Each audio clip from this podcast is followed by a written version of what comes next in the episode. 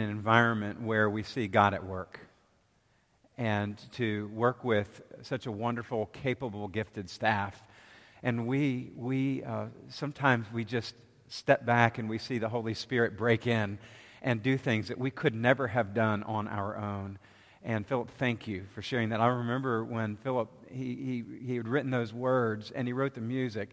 And then he said, I want you to hear it. And, uh, and so I went in in his study where he has a keyboard there, and, um, and, and he, he sang that uh, to me just as, as we sang it today. And uh, it was just so refreshing to be in this place, to be in an environment where God is at work and where we can be creative. And then over on your right, you see Beth Torres uh, as she took some of the, the thoughts of altars in the Bible and created this wonderful imagery that we have to experience during the series. And we're just praying that God will enable us to do some uh, other really wonderful, creative, um, inspirational, inspirational uh, movements during this uh, message series. Uh, we're going to begin today reading from the Gospel of Matthew, and we're going to look at the fifth chapter, verses 21 through 26. The version we're using this morning is Eugene Peterson's The Message version of the Bible. And the words will be on the screen. Uh, it'll be a little different from what you have in your traditional uh, translation, but if you have your Bible app, you can click on m- the message version and follow along as well. Hear the words of Jesus from the message. You're familiar with the command to the ancients do not murder. I'm telling you that anyone who is so much as angry with a brother or sister is guilty of murder. Carelessly call a brother idiot, and you just might find yourself hauled into court. Thoughtlessly yell stupid at a sister, and you are on the brink of hellfire. The simple moral act is that words kill. This is how I want you to conduct yourself in these matters. If you enter a place of worship and about to make an offering, you suddenly remember a grudge a friend has against you, Abandon your offering, leave immediately, go to this friend, and make things right. Then and only then come back and work things out with God. Or say you're out on the street and an old enemy accosts you.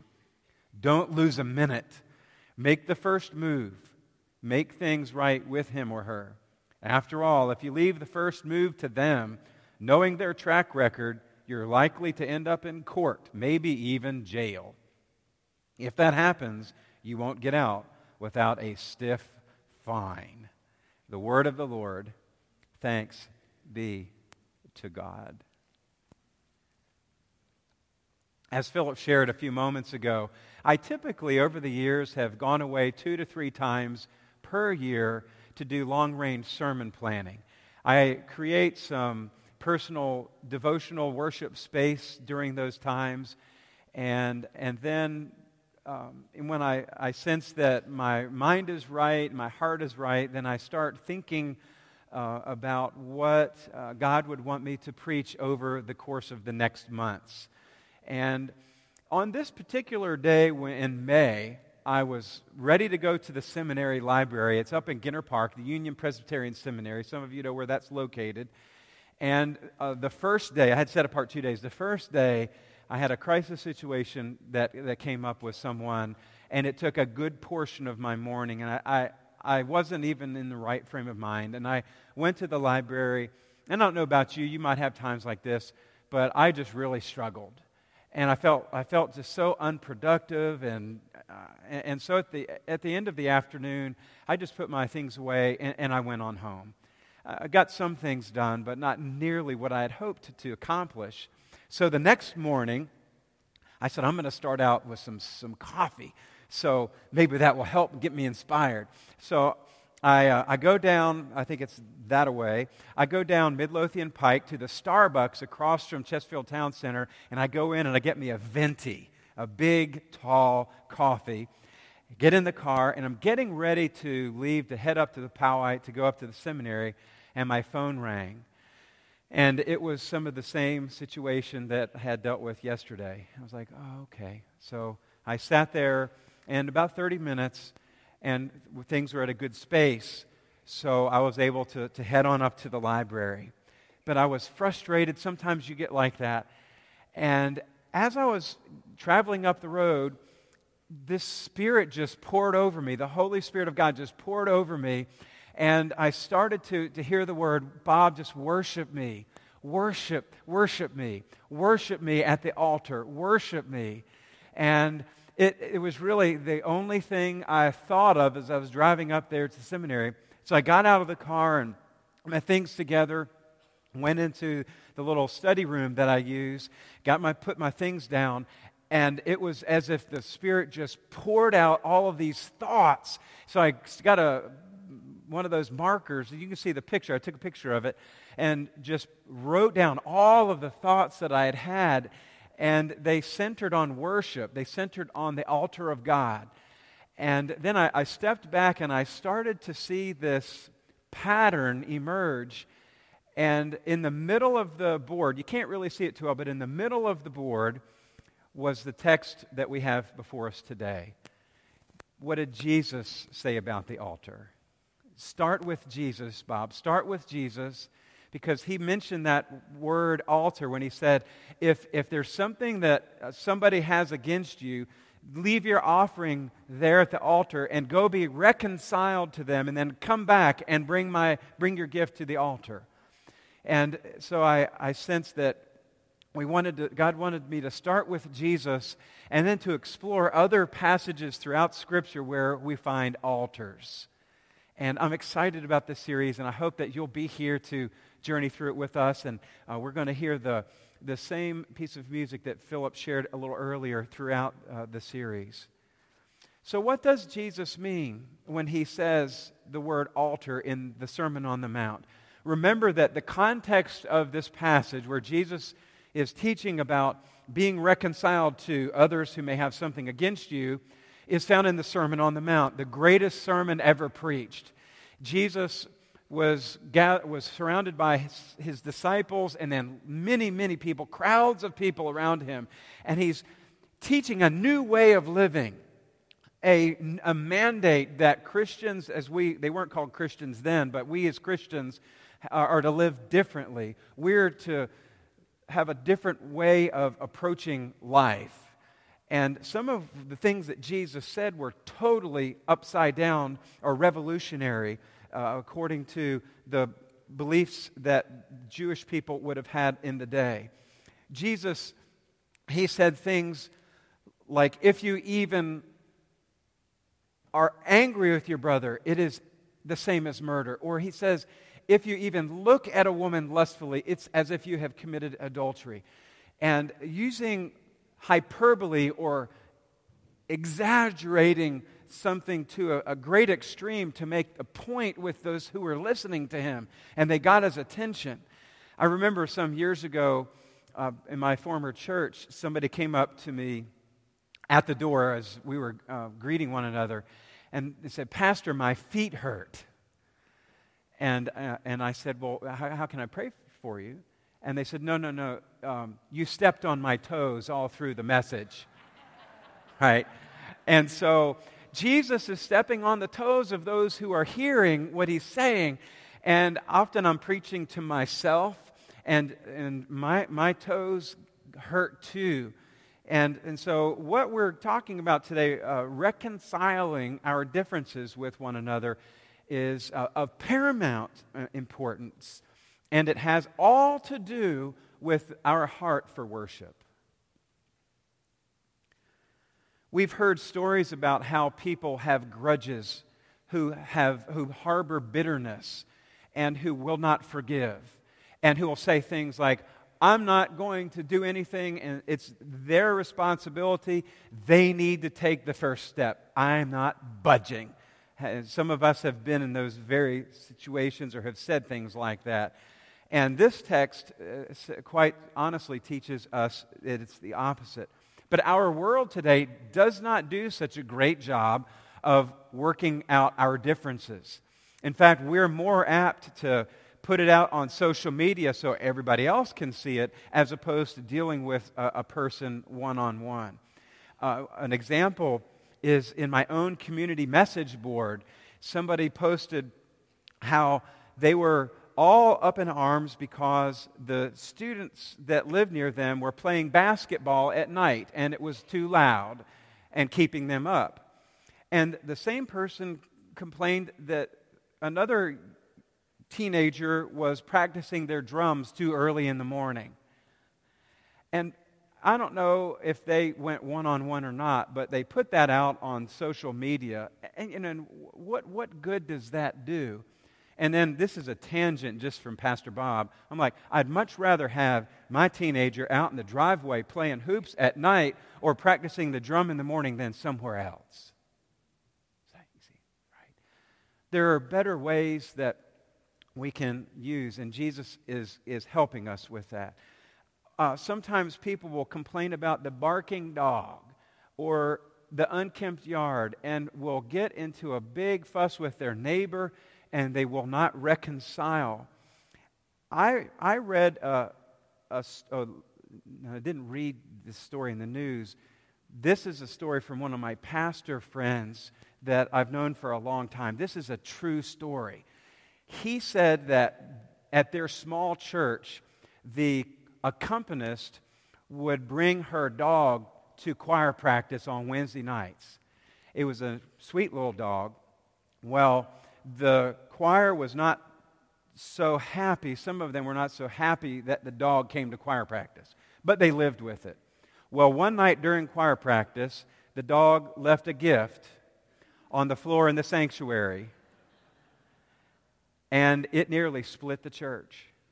The choir was all up in arms. They had a special called business meeting to deal with the dog. And people were, I mean, really up in arms and mean to each other because of poo on the sanctuary floor. Now, whether that's right or wrong, they got to figure it out. But there are healthy ways that we can reconcile our differences. This is one I read in the news just this past week. It, it uh, happened in Drummonds, Tennessee. A dispute between neighbors left one man to take heavy machinery to his neighbor's home and destroy it, according to Tipton County Sheriff's Department. The house you see on the screen uh, was uh, owned uh, by a man named Edgar. Well, his neighbor John alleged that Edgar's employees were dressed in camouflage and trespassed on his property. So, John, the man named John Rigdon, actually fired a gun at them. Thankfully, he missed. Well, Edgar pressed charges and had John put in jail. While John was in jail, Edgar got a backhoe and destroyed John's home. And it's sad. This is not supposed this this is supposed to be made up stuff, but this is real. It happened. The news report was uh, September 5th is when it was published. There are better ways for people to reconcile their differences. We have a better way, the Jesus way. The Jesus Jesus's teachings at the sermon in the Sermon on the Mount help us to understand how we can reconcile our differences, how resentment and conflict can mushroom into and completely destroy our relationships. This leads us into a key thought that we can employ, understand, and then employ some steps toward reconciliation. The key thought is fractured relationships break the heart of God. They just do. God desires that we love one another, that we love Him, and that we love one another, loving our neighbor as ourselves. And fractured relationships break the heart of God. Sometimes it wasn't your doing, but at the end of the day, fractured relationships bring tears to God. So here are a few steps that we can employ, and I believe it has all to do with our heart for worship. Take the initiative. The first one is take the initiative. As you heard Eugene Peterson say, sometimes we have to take that first step. He says, Don't lose a minute. Make the first move. Take that first step. Don't wait on the other person. Do you remember the story of, of the loving father, also known as the prodigal son, in Luke chapter 15? This is a story where the younger son, there's an older brother, the younger son goes to the father and says, I would like my share of the inheritance. And the father graciously gives it to him. And then the younger son takes the money and goes to a faraway country and squanders it on wild living and then comes to his senses. And he's in a pigsty and he's wishing that he had the food that the pigs ate. And then he comes to his senses and he takes the initiative to reconcile with his father. In verse in chapter 15 verse 17. When the young man, when he came to his senses, he said, How many of my father's hired servants have food to spare, and here I am starving to death? I will set out and go back to my father and say to him, Father, I have sinned against heaven and against you. I am no longer worthy to be called your son. Make me like one of your hired servants. So he got up and he went to his father. He took the initiative, he took that first step. And his father is the image of God in the story, and his father was waiting for, with him for open arms, had never given up on looking for his lost son, and threw a party when he came home.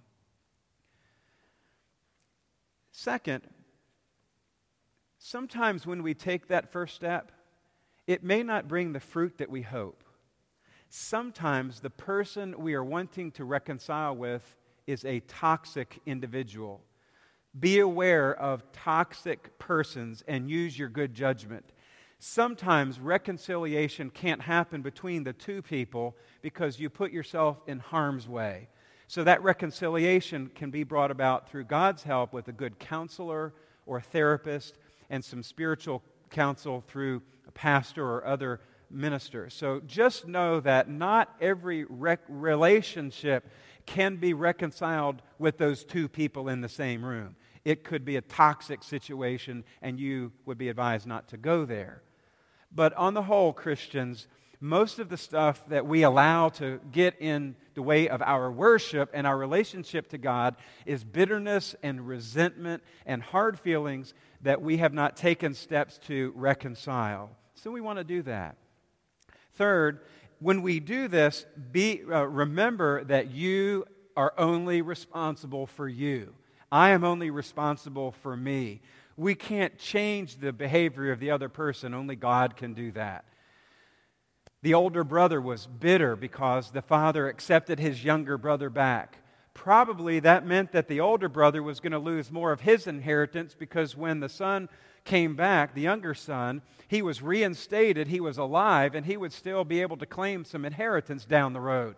The, old, the older brother was very bitter. The younger brother could not change his situation. He only had to deal with his father himself. He was responsible for him. You are only responsible for you.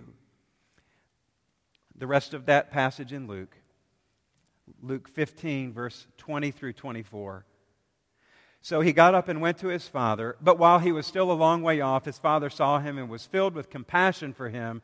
He ran to his son, threw his arms around him, and kissed him. This is the fruit of reconciliation. The son said to him, Father, I have sinned against heaven and against you. I am no longer worthy to be your son. But the father said to his servants, Quick! Bring the, the best robe and put it on him. Bring the, put a ring on his finger and his sandals on his feet. Bring the fattened calf and kill it. Let's have a feast and celebrate, for this son of mine was dead and is alive again. He was lost and is found. So they began to celebrate. But that other brother wouldn't have anything to, bo- to do about it. In verse 28, the older brother became angry and refused to go in. So his father went out and pleaded with him. You are only responsible for you. Now, as Jesus is teaching this in the Sermon on the Mount about bringing our gifts to the altar, those who heard it would have said, Wait a minute, you're telling me that I need to leave my gift at the altar and go be reconciled? It could be days before I could get back. Or if I lay my altar down, there are so many people in the crowd at the temple out in the court where the sacrifices are offered that mine would get lost. There's no way that that can realistically happen. What are you saying here, Jesus? And I think Jesus is using hyperbole to make his point. He's saying, listen, your, your relationship with that brother or sister is so much more important than that offering that you, you would be willing to risk losing it so that you would have the ability to reconcile with your brother or sister. That's one of the things that brings it back home is God truly desires mercy over sacrifice. God desires mercy, not sacrifice. God wants us to love Him and to love others. Yes, He wants us to bring our offerings to the altar, but what's most important is people. And that brings us to the very last thing I want us to remember today is that in all of this that we embrace the essence of Jesus. I heard these words spoken by John Maxwell several weeks ago or actually last month at uh, Global Leadership Summit. And the essence of Jesus is that Jesus values people. Jesus values people. People are more important than the offerings that we bring. And John Maxwell said, when we value people, we think of ways to add value to people. So I'm constantly wanting to think of new ways that I can add value to them. And then while I'm with them, I'm looking for ways around them that I can add value. One of my uh, best friends and I go to Friendly's once a month, and we order, usually, he gets the $2 stock of pan, stack of pancakes, and I usually get the $4 slam. And our bill is not even with the coffee, uh, less than $10. And when every, no matter who's waiting our table, we leave a big old tip because we want to add value to that person. We want to make a difference in that person's day. Maybe you'll hold the door for people and smile at them. Uh, maybe uh, you will thank a service person for their service, a veteran. Thank a veteran for their service. Maybe you'll thank a firefighter for their service. Maybe you'll thank an, a law enforcement officer for their service. Maybe that's the way you'll add value to their day. I don't know what it would be, but when we're with them, look for ways to add value and then just do it. Add value to people. And then we encourage others in our circle of influence to add value to people. That's the Jesus way. Let us, in our worship, be mindful of the need for reconciliation. Reconciliation with God enables us to reconcile with others. And then we're able to worship truly and bring our offerings to the altar of God. Let's pray.